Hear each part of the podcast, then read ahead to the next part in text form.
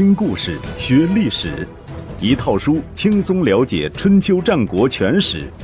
有声书《春秋战国真有趣》，作者龙震，主播刘东，制作中广影音，由独克熊猫君官方出品。第一百二十集，螳螂捕蝉，黄雀在后。一。现在我们来说说另一桩关于崔杼的家事。吴咎这个年轻人原本不是崔家的，他的父亲唐公是齐国唐邑的大夫，母亲东郭姜是东郭衍的姐姐，因为嫁给了唐公，所以又被称为唐姜。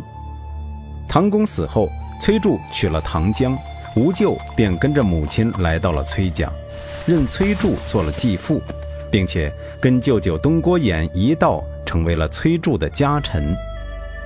崔杼的原配夫人死得早，给他留下了崔成和崔强两个儿子。唐姜嫁给崔杼后，又给他生了崔明。按照嫡长子继承制的原则，本来应该由崔成来担任家族的继承人，但是崔成自幼体弱多病，加上唐姜深得崔杼宠爱，崔杼便废除了崔成的继承人地位，改立崔明为继承人。崔成对这一安排倒没什么太大意见，毕竟身体状况摆在那里了，也没必要硬撑着。但是他向崔杼提出一个要求，将崔地封给他作为养老的地方。崔地是崔氏家族的发祥地，崔成的要求显然有点过分，但崔杼还是打算答应他，当作是对剥夺他继承权的补偿。但是当具体经办家族事务的吴咎和东郭衍得到这个消息时，他们都异口同声地表示反对。这怎么行？崔地有崔氏家族的宗庙，只能够归宗主所有。吴咎理直气壮地对崔杼说，所谓宗主当然是指崔家未来的主人崔明。从血缘关系上讲，吴咎与崔成、崔强没有任何瓜葛，和崔明却是同母异父，当然要向着崔明保护他的利益。崔杼觉得吴咎说的也有道理，便将这事儿给搁了下来。崔成、崔强兄弟火冒三丈，他们觉得父亲的做法很不可理喻。吴咎是什么东西呀、啊？他连崔家的血脉都沾不上边，不过是一个寡妇带过来的拖油瓶罢了。崔家给他一碗饭吃，让他人模人样的当个家臣，已经是很大的照顾，他凭什么对崔家的内政指手画脚呢？还有那个东郭衍，本来只是个车夫，因为把姐姐嫁给了崔杼，便堂而皇之的洗脚上田，当上了崔家的内务总管。他能够把自己的本职工作做好就不错了，居然也敢在崔杼面前胡说八道，挑拨他们的父子关系。兄弟俩越想越觉得委屈，便跑去找庆丰诉苦，将家里的不平之事一股脑向庆丰道了一遍，说他老人家的为人您是知道的，只听得进吴咎和东郭衍的话，别人都说不上话，这样下去我们担心那些人会害了他老人家。自从齐庄公死后，齐国就是崔庆两家的天下，而庆丰的这场富贵又是拜崔杼所赐，因此这些年来庆丰对崔杼都是言听计从，视为父兄。按理说崔杼家的事儿，庆丰也应该关心一下，但是自古清官难断家务事，何况是齐国第一权臣的家务事。听到崔氏兄弟这么说，庆丰也不便于当场表态，只好安慰他们，你们先回去，我考虑一下。崔氏兄弟走后，庆丰将自己的家臣卢仆弼找来，把崔家发生的事给卢仆弼说了，然后询问他的意见。您说的那个人不是弑君之贼吗？卢仆弼大大咧咧地说。庆丰吓了一跳，连忙做了一个虚的手势，示意隔墙有耳，要卢仆弼不要乱说话。我说的是事实啊。卢仆弼不理会庆丰的紧张，接着说，他犯有弑君之罪，就是国君的仇人，现在家里又闹矛盾，那是上天将要抛弃他了，您有什么好操心的呢？再说了，崔氏被削弱，那是庆氏将要崛起的征兆啊。最后一句话说的庆丰怦然心动。是啊，如果崔杼家里发生内斗，崔氏的势力必定遭到削弱，到那时庆氏趁势而起，何愁齐国不是庆氏的天下？就让崔家去乱吧，我瞎操什么心呢？过了几天，崔成和崔强又来找庆丰，这一次庆丰干脆火上浇油，说只要是有利于他老人家的事儿，我都会去办，区区吴咎和东郭衍又算得了什么？你们尽管放手去干，若有危难，我自会出面帮助你们。说完这席话，他拍了拍兄弟俩的肩膀，用一种近乎诚挚的眼神看了他们一会儿，又说，我深受崔家的大恩，如果能够报答一二，此生也就无憾了。收到庆丰开出的空头支票后，崔成和崔强的心中便有了底气。公元前五四六年九月，兄弟俩发动军事政变，在崔家的议事大厅上公然刺杀了吴咎和东郭衍，然后带领武士向内院进攻，准备向崔杼讨一个说法。崔杼是什么人？他是靠耍阴谋起家的人。齐国的两代国君齐灵公和齐庄公都是死于他的手下，他怎么会不知道讨说法意味着什么呢？他没有做任何不切实际的幻想，马上命人驾车准备逃出府邸。事发突然，家里的人都被外面的动乱吓坏了，个个慌不择路，一哄而散，只有一个养马的还在坚守岗位，替崔杼套好了马车，然后由一个贴身的宦官驾着马车往外冲。求列祖列宗保佑，如果崔氏有福，就让这灾祸仅仅降临到我身上吧。崔杼暗自祷告。他逃出自己家，转了两条街，迎面就遇到了庆丰和他手下的武士，他们都全副武装到牙齿，黑压压的足有一两千人。崔氏和庆氏有如一家，是谁胆敢作乱，我来为您讨伐他。庆丰威风凛凛地站在战车上，也不待崔杼回答，大声喝道，全体将士听令，讨伐敢于犯上作乱的崔氏逆臣，格杀勿论。听到崔氏逆臣四个字，崔杼的脑子里立刻闪过一个不祥的念头，庆丰如何能够预知崔家有乱，这么快就调集人马前来搭救呢？但是已经轮不到他来思考了。只见卢仆弼将手中的宝剑一挥，庆氏族兵同声喝道，诺，便向崔府杀去。崔成和崔强万万没有想到庆丰会来这一手，连忙关起门来迎战，但是很快就被卢仆弼攻破了。庆氏族兵闯进崔府，不分青红皂白，见人就杀。崔成和崔强来不及逃跑，死于乱军之中。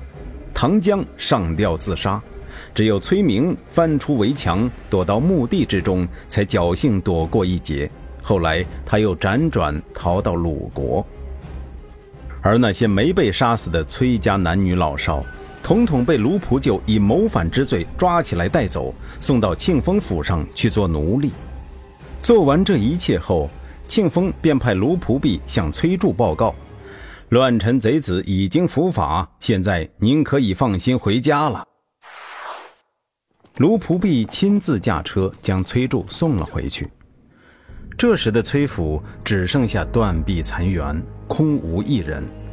在这座曾经辉煌的府邸中，发生过诸多影响齐国历史的大事。当年大子光被齐灵公发配到齐国东部，又偷偷回到临淄，就是藏匿此处，伺机发动政变，当上了国君。唐姜与齐庄公私通，多少次松风午后，花前月下。他们不避人耳目的公然调情，在这里给崔杼送了一次又一次绿帽子。而崔杼终于无法忍受，又是在这座宅院中埋伏兵甲，将齐庄公送上了不归之路。现在崔成和崔强倒在血泊之中，唐江成为了孤魂野鬼，崔明不知所终。这一切仿佛给崔杼开了一个大大的玩笑。当天夜里，崔杼找了一根绳子，将自己和唐江吊在同一根房梁下，结束了自己充满阴谋和冒险的一生。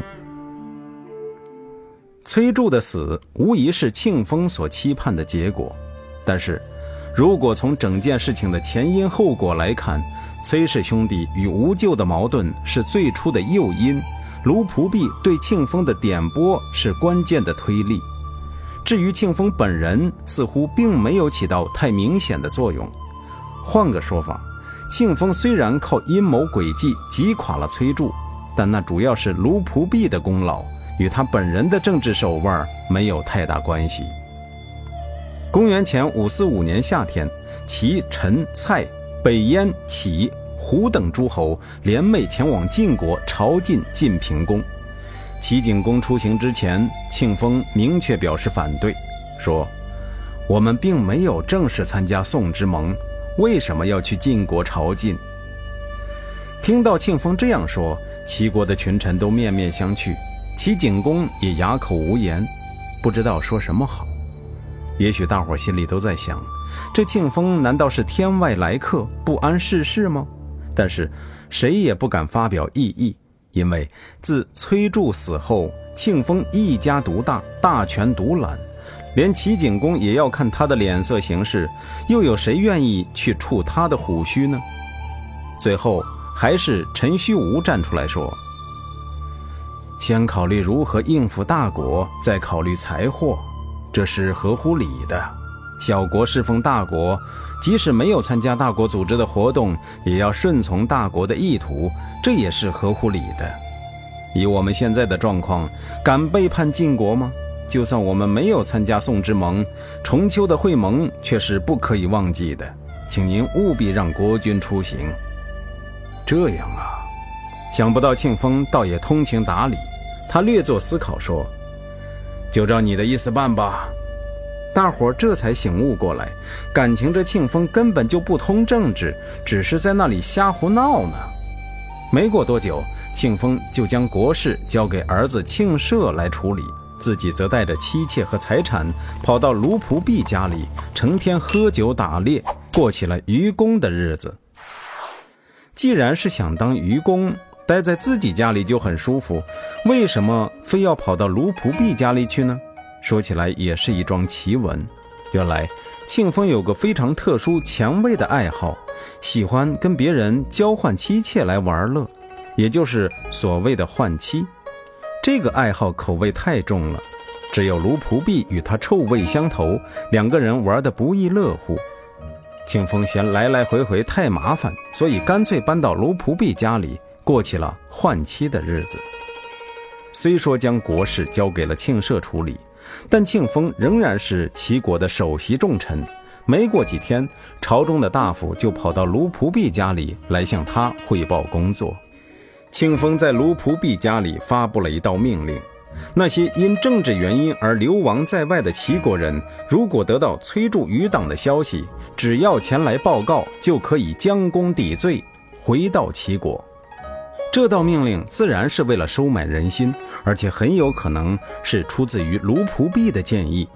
不久之后，当年因为崔杼之乱而逃亡在外的卢璞轨便回到了齐国。卢璞轨是卢璞弼的同族，通过卢璞弼的介绍，担任了庆舍的家臣。庆舍很欣赏卢璞轨，将女儿嫁给了他。有人对卢璞轨说，男女结婚要区别是否同性，你却不必同宗，这样恐怕不好吧？庆氏是姜姓，卢璞氏也是姜姓，按照同性不婚的原则，本来是不可以结亲的。卢璞轨却不以为然地说，同宗不必我，我为什么要避同宗呢？